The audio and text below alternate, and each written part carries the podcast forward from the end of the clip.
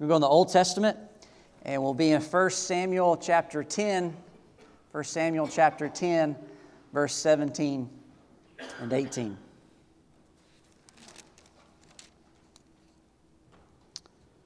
Everybody there? Everybody's there? Brian's got me here. Awesome. Now Samuel called the people together to the Lord at Mizpah, and he said to the people of Israel, Thus says the Lord, the God of Israel I brought up Israel out of Egypt, and I delivered you from the hand of the Egyptians, and from the hand of all the kingdoms that were oppressing you. But today you have rejected your God, who saves you from all calamities and your distresses. And you have said to him, Set a king over us. Now, therefore, present yourselves before the Lord by your tribes and by your thousands. Let us pray. Dear God, thank you, Lord, so much to gather in your house.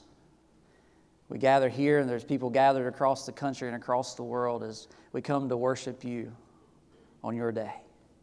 So I pray that you be with us this morning as we open your word and we just see and continue to discover how great and awesome and powerful God that you are. We love you. It's in your son's name that we pray. Amen. Amen. Please be seated. Whew. Man, I got to calm down after singing that song. So, or just stay jacked up. I don't know which way. Um, so, I was, I was kind of hoping Miss Mary wouldn't be here this morning because she does, she's not going to like my opening, so I'll preface with that. My favorite ride in Carowinds growing up was this roller coaster called the Hurler. It was at Carowinds. It was at Carowinds amusement park and it was a Wayne's World roller coaster, and it was called the Hurler. And at the time, it was one of those roller coasters that was, you know, super fast. It actually felt like it actually felt like 51. You know, when we first moved here, we always said we're the first drive after the third belly flop, because there's those three hills right in a row before my house, and the kids the first time we came here, like, oh, what was that? And then it was funny every time after that because always one of the four had to pee. And it was like one of them, all, three of them were like, let's go faster. And one of them were like, slow down, Dad, I got to go to the bathroom, right? But I feel like this week has been that ride, right? That has been that ride this week. And um, I've watched way too much news this week, just like most of you probably have. And whether you feel like the last four years you've wanted to hurl or the next four years you want to hurl, this message is for you today, which means that it's for all of us, all right? So, we're going to talk about the title of the message is called The First King. We're going to look at the first king of Israel, why they asked for it, the consequences of it, and what God said about it, and the hand that we have in it today. So, we of course live in the United States of America. It is known as a democracy where, right, we have the opportunity to vote. Democracy is a system of government by the whole population or the eligible members of state, typically through elected representatives, which is the process that we just went through. So that is a democracy. A monarchy, a monarchy is a political system based upon the undivided sovereignty or rule of a single person, a single person. And a theocracy is a form of government in which God or a deity is recognized as the supreme civil ruler the gods or deities' laws being interpreted by the ecclesiastical authorities. I know that's a fancy definition.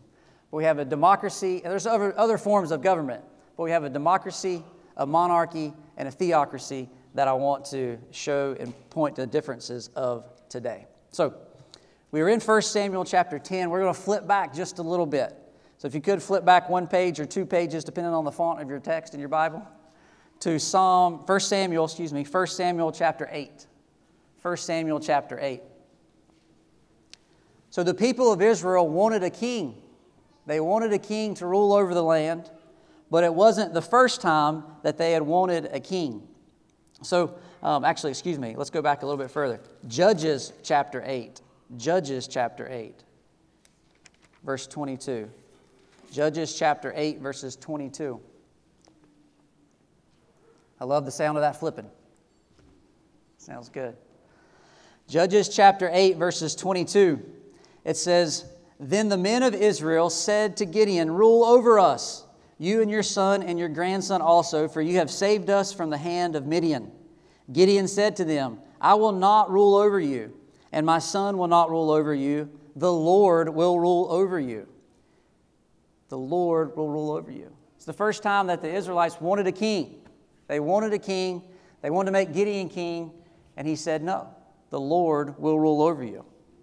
And not far after that, right down in uh, chapter 9 of Judges, it didn't take them long to what? Ask again. It's kind of like a child that wants something, he goes from one parent to the other parent until he gets what he wants. Thankfully, me and my wife talk a lot. She texts me a lot too, which is good because I stay up to date. That way, I'm not behind the times by five o'clock. Right? We stay stay up to date, the latest occurrences. In Judges chapter nine, it says, now. Uh, chapter 9, verse 1 Now Amalek, the son of Jerubbaal, went to Shechem to his mother's relatives and said to them and to the whole clan of his mother's family, Say in the ears of all the leaders of Shechem, which is better for you, that all 70 of the sons of Jerubbaal rule over you, or that one rule over you? Remember also that I am your bone and your flesh. So, for a second time, the Israelites asked for a king, and they didn't get one. They asked for a king, but they didn't get one. And now that takes us back to 1 Samuel chapter 8. 1 Samuel chapter 8, verses 4 through 9. It says, Then all the elders of Israel gathered together and came to Samuel at Ramah and said to him, Behold, you are old and your sons do not walk in your ways. Now appoint for us a king to judge us like all the nations. But this thing displeased Samuel when they said, Give us a king to judge us. And Samuel prayed to the Lord. And the Lord said to Samuel, Obey the voice of the people in all that they say to you, for they have not rejected you, but they have instead rejected me from being king over them. According to all the deeds that they have done from the day I brought them up out of Egypt, even to this day, forsaking me and serving other gods, so they are also doing to you. Now then, obey their voice.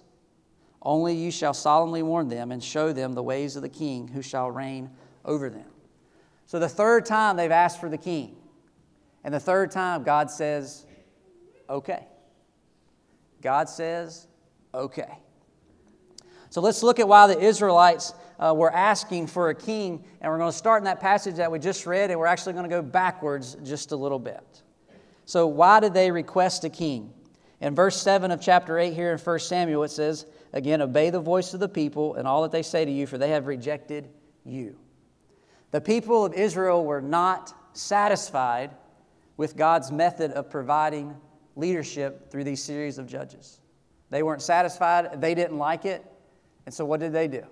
They had a small protest meeting, bam, here's the proposal, right? So they weren't satisfied with what God was doing. And I think it's, a, it's kind of all these three things are similar to kind of what's going on today. We're not happy with their leadership, and thankfully in democracy, we have a voice uh, with our vote. So they were not satisfied with the present form of government. Verse 5, and this is a big one. Verse 5, it says, And he said to them, Behold, you're the sons, do not walk in your ways. Now appoint for us a king to judge us like all of the nations. Like all of the nations. The Israelites wanted to be like every other nation. They wanted to be like everybody else. And this really stood out to me this week for sure because they wanted to be like everybody else, but God did not put them there to be like everyone else. In Exodus 19:5, it says, "Now therefore, if you will indeed obey my voice and keep my covenant, you, being the people of Israel, shall be my treasured possession among all peoples, for all the earth is mine, and you, people of Israel, shall be to me a kingdom of priests and a holy nation. These are the words that shall speak to the people of Israel. God was telling them there that they were their chosen people and treasured possession. They were not supposed to be like everybody else. God had called them to be different than other nations. They were called to be superior to other nations, and they were called to be a lesson to all the people around them who didn't serve a king, but they served a God our Almighty Father and Creator. They served Him. But they suffered from what we call today as the grass is greener on the other side, right? I was actually surprised as I was studying this week. This is now a syndrome. Grass is greener on the other side syndrome. Check it out, right? We kind of blow it off. Like, yeah, grass is greener. Yep, it's a little better, right? But it's actually a syndrome. Grass is greener syndrome prevents you from acknowledging what you have currently have and appreciating it. The inability to be grateful for what you have is only exasperated by the fact that you constantly you're constantly looking ahead to what you believe will be better. And it comes from a spirit of ingratitude is where it comes from, right? So I'm not going to go into grass is greener syndrome, but you can actually look it up and see some of the symptoms of it and ways to help with the treatment of it. A lot of answers aren't here. But you can look at it from a secular point of view. But those answers come from right here, which I think is awesome. So they wanted to be like the other nations. That was the second reason they requested a king. And the third reason they requested a king, or actually kind of what resulted from it, is because they had a committee meeting and not a prayer meeting. You probably didn't catch it, but I thought it was pretty neat. What's it say in chapter 8, verse 4 says, Then all the elders of Israel gathered together.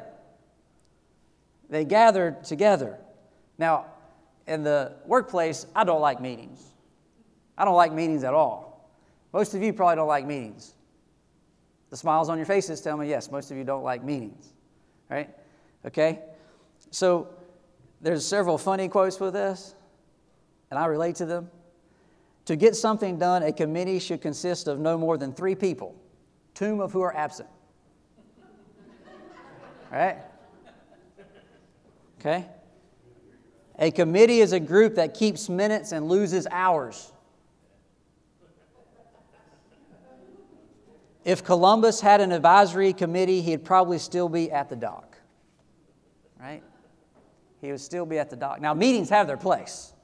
But meetings, I'm a firm believer that meetings need to have a set agenda, a set goal, and bam, bam, bam, and let's get back to work, right? Meetings are critical here. But the Israelites, they didn't have a prayer meeting, they had just a committee meeting. If they would have got together and really talked about themselves and what they were doing and who they were following and the bigger picture and prayed about it, I think that they would have come to a different realization. Charles Spurgeon says the purpose of a prayer meeting are many, but to encourage discouraged people. Were there discouraged Israelites? Yes, there were. They could have been encouraged in a prayer meeting.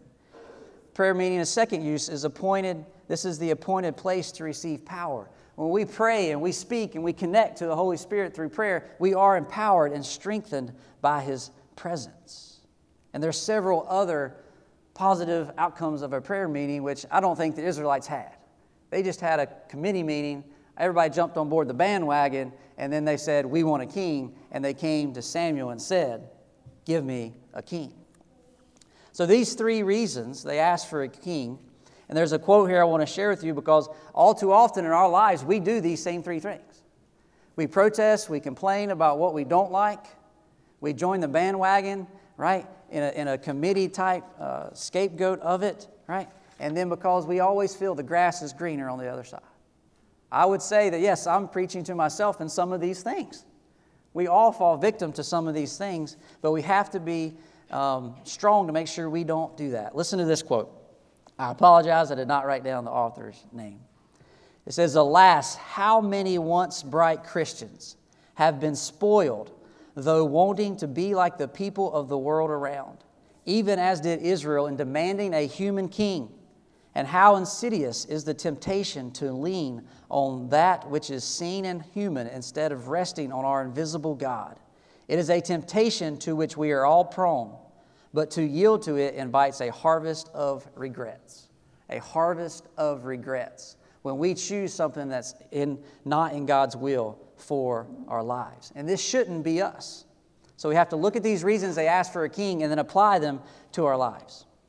So, we said after the third time, Jesus said what to a king? He said, Okay, okay, I'm going to give you one. But then he gives them a warning about it. So, still in the eighth chapter of Samuel, we'll read verse 10. Start at verse 10. Now, I'd actually actually like to ask Morgan and Lily to come up for me real quick. Lily and Morgan, they're my scorekeepers. So just in case you know you, you can't quite keep score, I want uh, I want you to keep score for two words. Okay, two words.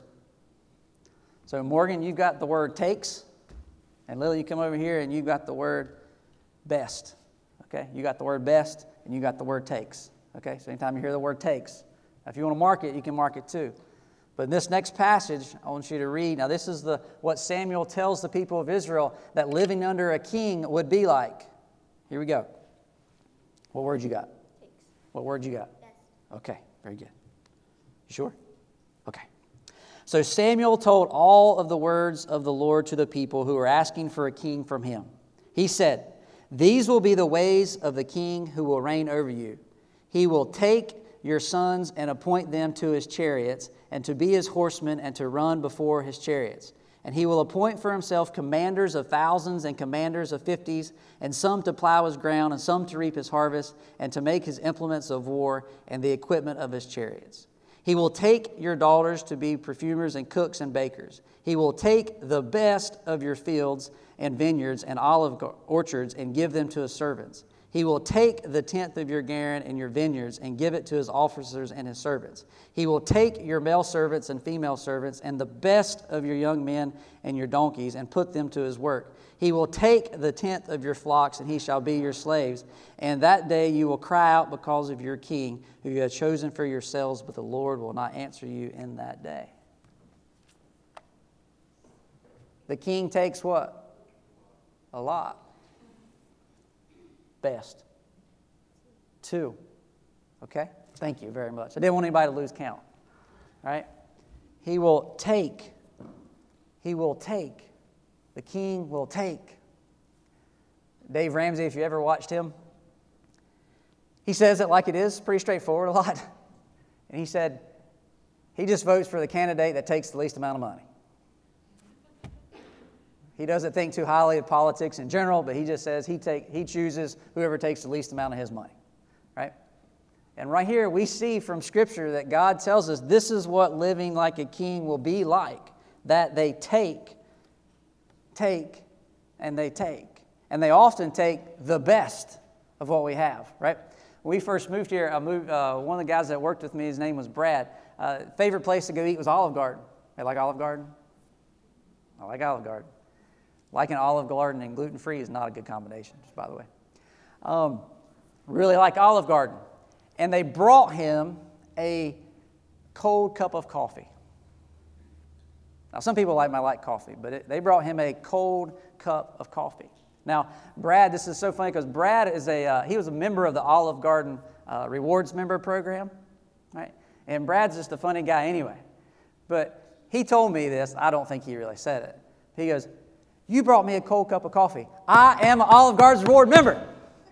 I want warm coffee. I want hot coffee. I am not a Platinum Olive Garden Rewards member because I get cold coffee. I want hot coffee. Kings want the best, right? Oh, yeah, I'll be your king and you can keep your best, right? That's not how it's going to work. But did the Israelites listen to him? No. They didn't listen to him. They told him what it was going to be like, but he didn't. Right? And then in 1 Samuel 8:18, I've already read it again, but this is the second warning that Samuel gives.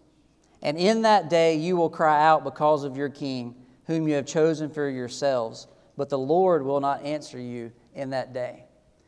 God told them that they would be disappointed in their king. God told him, You will be disappointed in your king. Who'd they get? They got Saul. The next two, next two chapters are about Saul. Now, he had some good attributes, right? He was courageous, he was generous, he has a striking appearance. I've never seen a picture of him. That's what the texture, uh, the texture, the text describes. Okay, right. but we also know that his leadership abilities didn't measure up to his physical appearance. He was impulsive. He over, often overstepped his bounds. He was extremely jealous, especially of David. And he disobeyed God on several occasions. He disobeyed the word and will of God. And the people were what? Disappointed. Just like God said. 1 Samuel 18 through 1 Samuel 8, 18 through 20, it says, But the people refused to obey the voice of Samuel. And they said, No, but there shall be a king over us, that we may also be like all the nations. Again, I want to be like everyone else. And that our king may judge us and go out before us and fight our battles. Now, that's a little hint right there, right? They weren't thinking about everyday life. They just wanted someone to represent them in, in battle. And when Samuel had heard all the words of the people, he repeated them in the ears of the Lord. And the Lord said to Samuel, Obey their voice and make them a king.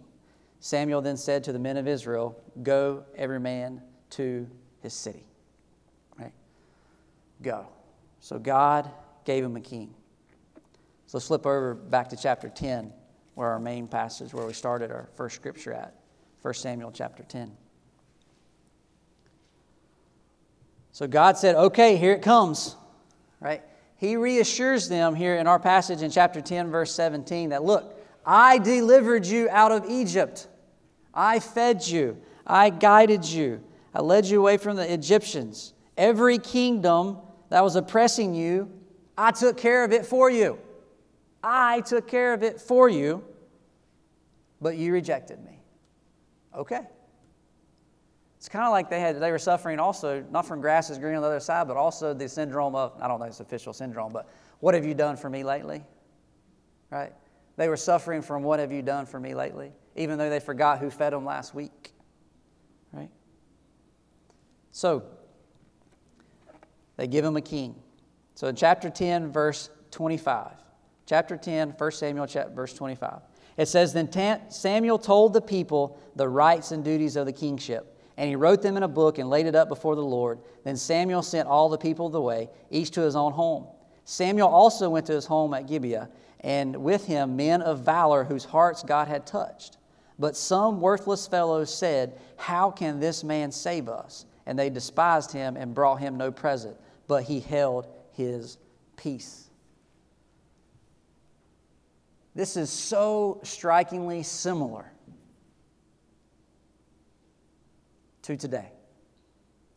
I mean, I hope you see it because I see it. No matter who the ruler is, right? No matter who the ruler is, there will be people that support him. There will be courageous people, men of valor, men and women of valor that support him, right? Great courage in the face of danger. But there will also be men that despise him and give him no present. Right?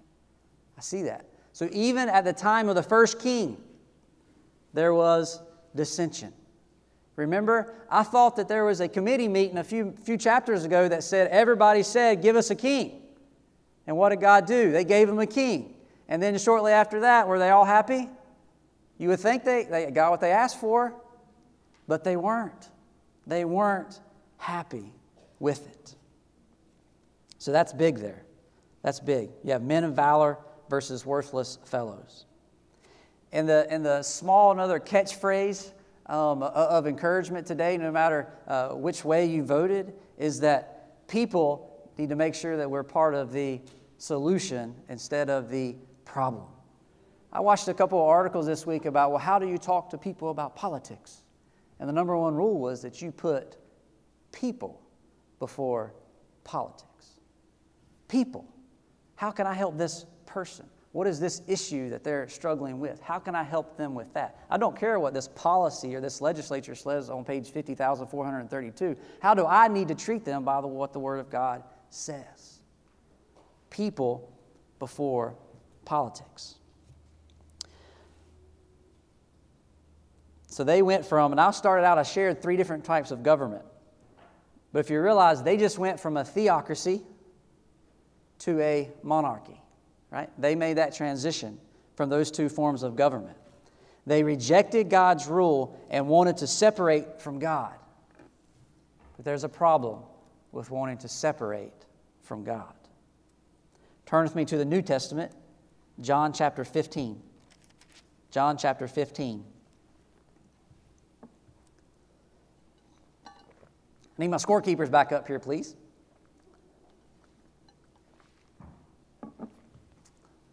Should have got a dry erase board. so, scorekeepers. All right. John chapter 15, and we're going to read very common passage, but we're going to read this. John chapter 15, verses 1 through 11. We're going to read this passage. Morgan, you've got the word abide. Lily, you've got the word love. All right. Now, just be clear abide, okay, because um, not word we often use a lot, but abide to remain in, right? We remain fixed or we remain stable in. That's what abide means. Okay? All right, here we go. John chapter 15. I am the true vine, and my Father is the vine dresser. Each branch in me that does not bear fruit, he takes away, and every branch that does not bear fruit, he prunes. Then it may bear more fruit. Already you are clean because of the word that I have spoken to you. Abide in me, and I in you. As the branch cannot bear fruit by itself unless it abides in the vine, neither can you unless you abide in me. I am the vine, you are the branches. Whoever abides in me, and I in him, he it is that bears much fruit. From apart from me, you can do nothing. If anyone does not abide in me, he is nothing. Oh, excuse me. Thrown away like a branch and withers, and the branches are gathered, thrown into the fire, and burned. Verse 7 If you abide in me, and my words abide in you, ask whatever you wish, and it will be done for you. But this my Father is glorified that, bear, that you bear much fruit and so prove to be my disciples. As my Father has loved me, so I have loved you. Abide in my love. If you keep my commandments, you will abide in my love, just as, don't laugh, David, get me truck up. Just as I kept my Father's commandments and abide in his love. These things I have spoken to you that you may, that my joy may be, be in you, and that your joy may be full. Abide. How many? Ten. Ten. Love. Five. Five. Very good. Thank you. I think that's the last time we got to come up. Abide. You stay connected to God. You stay connected to Christ. And what is a result of that connection? And that result of that connection of staying in Christ is love for other people connected to Christ, connected to love, connected to other people. If we're apart from Christ, we simply shrivel up and die. It's easy to prove. It's easy for me to prove. People always say, say the facts. Well, say the facts. Let's go right to the person. Let's go right to you. It's easy to prove that we shrivel up and die apart from Christ. If you listen to the news for fun, okay, see? I just proved it. Right? If you listen to the news for too long, do you feel happy or sad? Sad. They'll put in those few segments there. Like, here's what's going wrong for 55 minutes, and then the last five minutes they'll say something that's going good, right? But if we watch those, the news, no matter what channel, you don't feel happy. You start to shrivel, you start to die. But if you would take that same hour of watching the local news and you would read your scripture for one hour, how do you feel? How do you feel? Right? Point proven.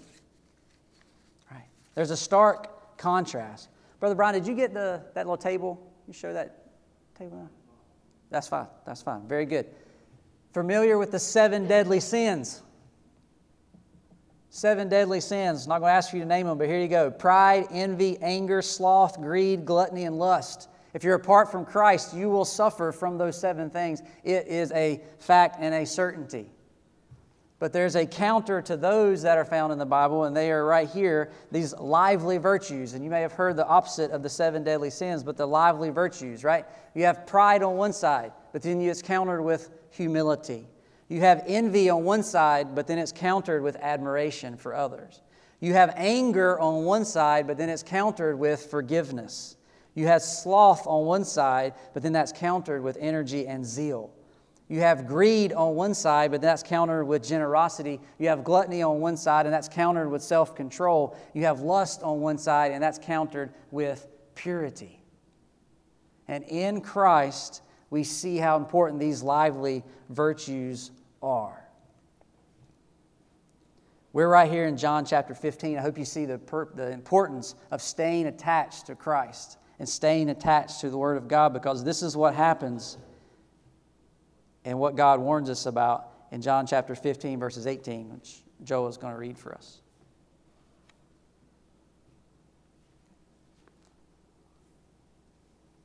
John chapter 15, verses eight, starting at verse 18. If the world hates you, know that it has hated me before it hated you. If you were of the world, the world would love you as its own. Because you are not of the world, but I chose you out of the world, therefore the world hates you. Remember the word that I said to you A servant is not greater than his master. If they persecuted me, they would also persecute you. If they kept my word, they would also keep yours. But all these things they will do to you on account of my name, because they do not know him who sent me. If I had not come and spoken to them, they would not have been guilty of sin. But now they have no excuse for their sin. Whoever hates me hates my Father also. If I had not done among them the works that no one else did, they had not been guilty of their sin. But now they have seen and both hated me and my Father. But the word that is written in their law must be fulfilled. They hated me without a cause. Very good. Thank you. We will fall into the world. Everybody wants to be loved by the world. But there's a greater calling. no one wants to have to fight and beg and, and do all that. Nobody wants to do that.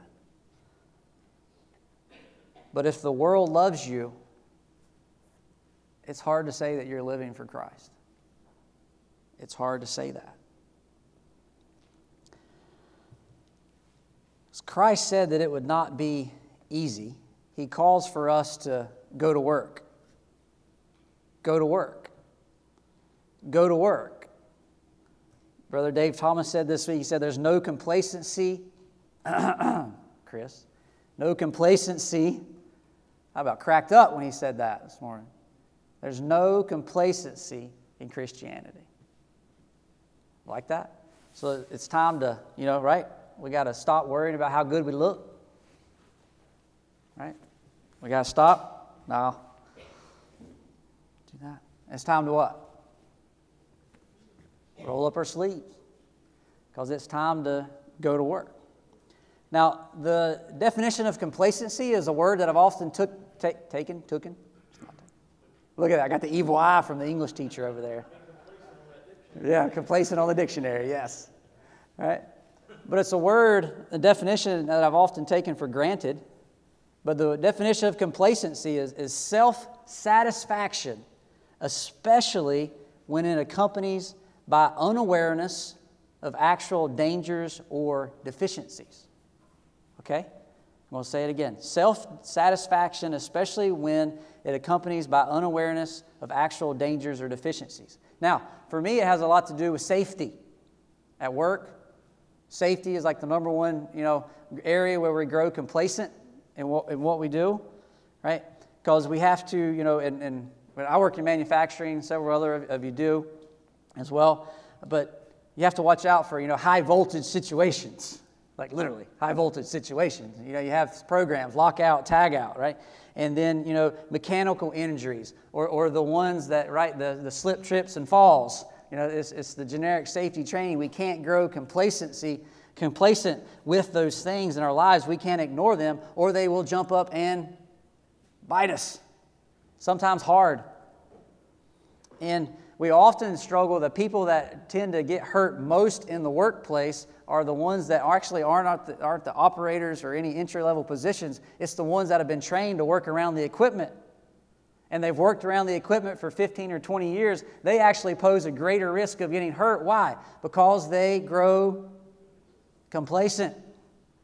They work around these dangers and they think, oh, it'll be okay. It won't get me. And then, boom, they take their eye off for just a second and they got it.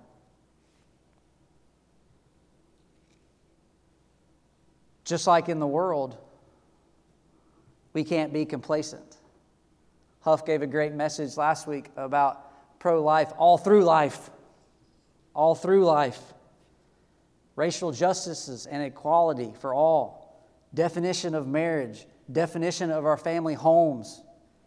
We can't take our eyes off of those things and how the Bible tells us and calls us and what's right and how we should treat people, everyone. We can't take our eyes off of that definition, or it'll come back in bite us. A lot of people have said we're in this struggle, we're in this type of um, injustices and situation because the church didn't speak up hundreds, 200 years ago. I believe that to be absolutely true. Absolutely true. And we're called to speak up today. We're called to roll up our sleeves, and we are called to go out into the world boldly and proclaim Christ to the world that is so dark. Turn with me to Joshua chapter 1, verse 9.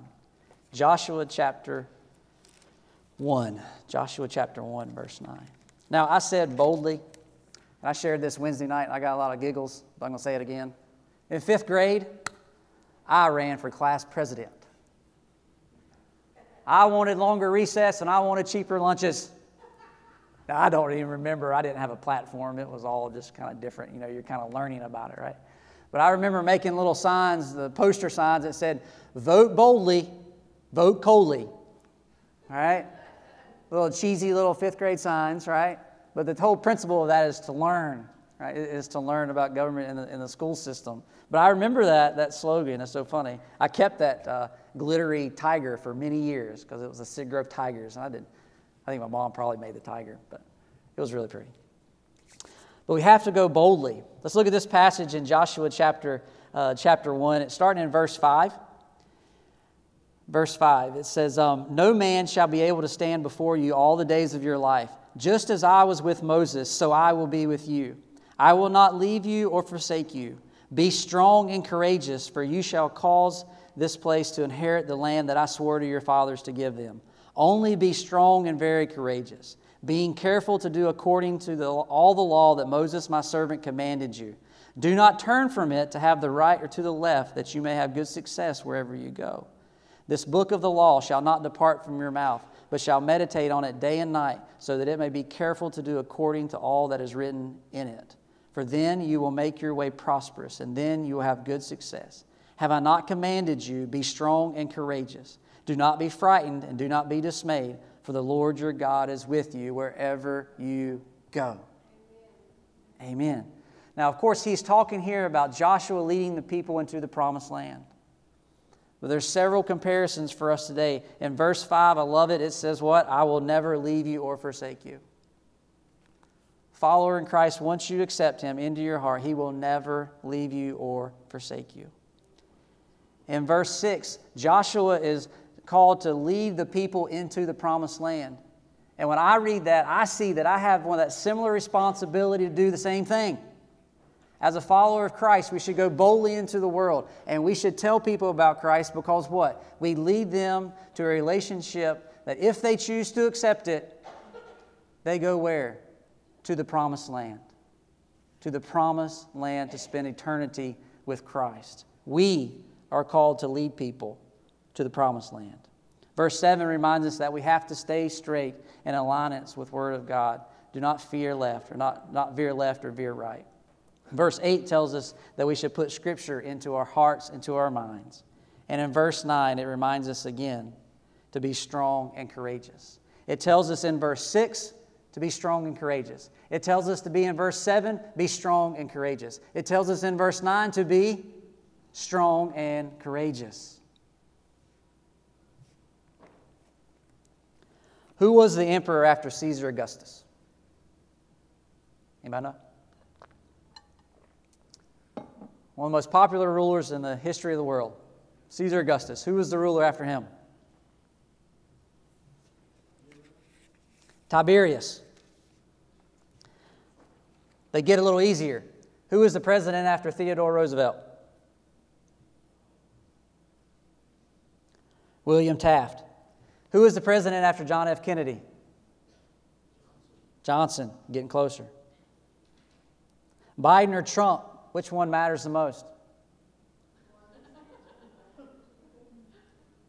In 20 or 30 years, will you remember which one came after which? What's the name that's most important? Jesus Christ. Jesus Christ is the most important name. He is the most important king that we can have in our lives. The most important one. Isaiah 9, 6 through 7, it reminds us that the government shall be on the shoulders of Christ. Of the increase of his government and of peace, there will be no end. And on the throne of David and over his kingdom, to establish it and uphold it with justice and with righteousness from this time forth and evermore. When I read to uphold it with justice and righteousness, I don't want anybody, I don't want any man on that throne. I don't want a woman on that throne. I want Jesus Christ on that throne when he defines what justice is and what righteousness is. He is the only one that can do that. Revelation 19 16, it says, On his robe, on the robe of Jesus, and on his thigh, his name is written, King of kings and Lord of lords. Revelation 17, 14 says again, For he is Lord of lords and kings of kings. Those with him are called and chosen of the faithful. 1 Timothy 6, 13 through 15, it says, I charge you in the presence of God to keep the commandment unstained and free from reproach until the appearing of our Lord Jesus Christ, which he will display at the proper time. He who is blessed and only sovereign, the King of kings and the Lord of lords. Do you get the pattern here? Who should be our King? Jesus Christ, his name. Revelation 1 5 through 6, it says, And the ruler, and from Jesus Christ, the faithful witness, the firstborn of the dead, and rulers of the king on the earth, to him who loves us and has freed us from our sins by his blood and made us a kingdom, priest to his God and Father, to him be glory and dominion forever and ever ever and ever. I watched a post election sermon by Dr. Tony Evans from three or four years, three, four years ago. Great sermon. And I'm going to paraphrase this because I, I, I didn't write it down, I'm sorry. But the paraphrase was, and I think this is where a lot of people struggle, is that we should all respect the position of president. No matter who is in that office, we should always respect that person we should respect them. We can disagree with them, but we should always respect the position because we should be respectful of the position because we, as followers of Christ, represent Him, Christ, our King. If we don't handle ourselves the way that Christ would have handled Himself, then we are not a good representation of Christ. It's a very good sermon. Very good sermon. I want to close with one other illustration. It's in Matthew chapter 8. I know we've flipped a lot, we've stayed in God's Word a lot, but all these thoughts just connect together. I wanted to see it that is straight from God's Word. Would you all agree? Matthew chapter 8, verse 23 is where we're going. Matthew chapter 8, verse 23. Would you all agree that we're in a storm? We're, we're in a storm, right? We are in a storm. Everybody knows that I like to fish. If you didn't know that, I do like to fish. I don't like jet skis. I don't like ski boats. If you have one, no bad feelings. That's okay. But why don't I like jet skis and why don't I like ski boats? Now, I went skiing before and had a good time. But anybody know? I'm sitting here and I'm fishing. I'm sitting here fishing. And when a big ski boat goes by, what happens?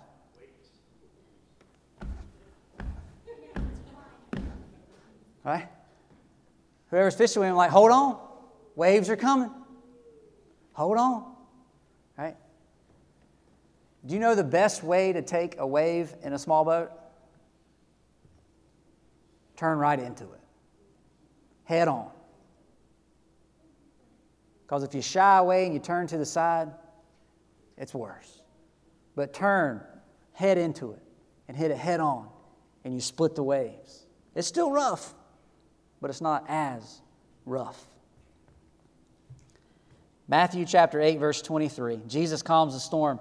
It says, And when he got into the boat, his disciples followed him. And behold, there arose a great storm on the sea, so that the boat was being swamped by the waves, but he was asleep. And they went and woke him, saying, Save us, Lord, we are perishing. And he said to them, Why are you afraid, O you of little faith? Then he rose and rebuked the winds and the sea, and there was a great calm. And the men marveled, saying, What sort of man is this that even winds and seas obey him? Great passage. Awesome passage. The point I want to you to take away to this is the disciples were in a storm. Who did they look to? They looked to Christ. They looked to Christ. They said, Who is this man? He is the Son of God. He is the Son of God. And He's holding His hand out to all of us. And when those waves come and those storms come, no matter what they are, sure, there's political waves right now, but there's waves that we all face that are not political. Right? But any storms that we face, He holds out His hand. And that boat's a rocking. But He says, Take my hand, take my hand to steady your life. To steady your life. We have to move closer to Him. We move from the shifting sands of the sea to stand firmly on His mountains of majesty. Stand firm on those mountains. We're going to close. Brian, did you get that video to close with? And uh, it's called The King of Our Heart. King of Our Heart. And um, you can stand, you can sit, whatever, whatever you want to do. But with everything that's going on in your life, whether it is this political storm, whether it's this you know, this health, this sickness, this pandemic, whatever it may be. Is Christ the King of your heart? Let's listen to this song and just reflect on the message today.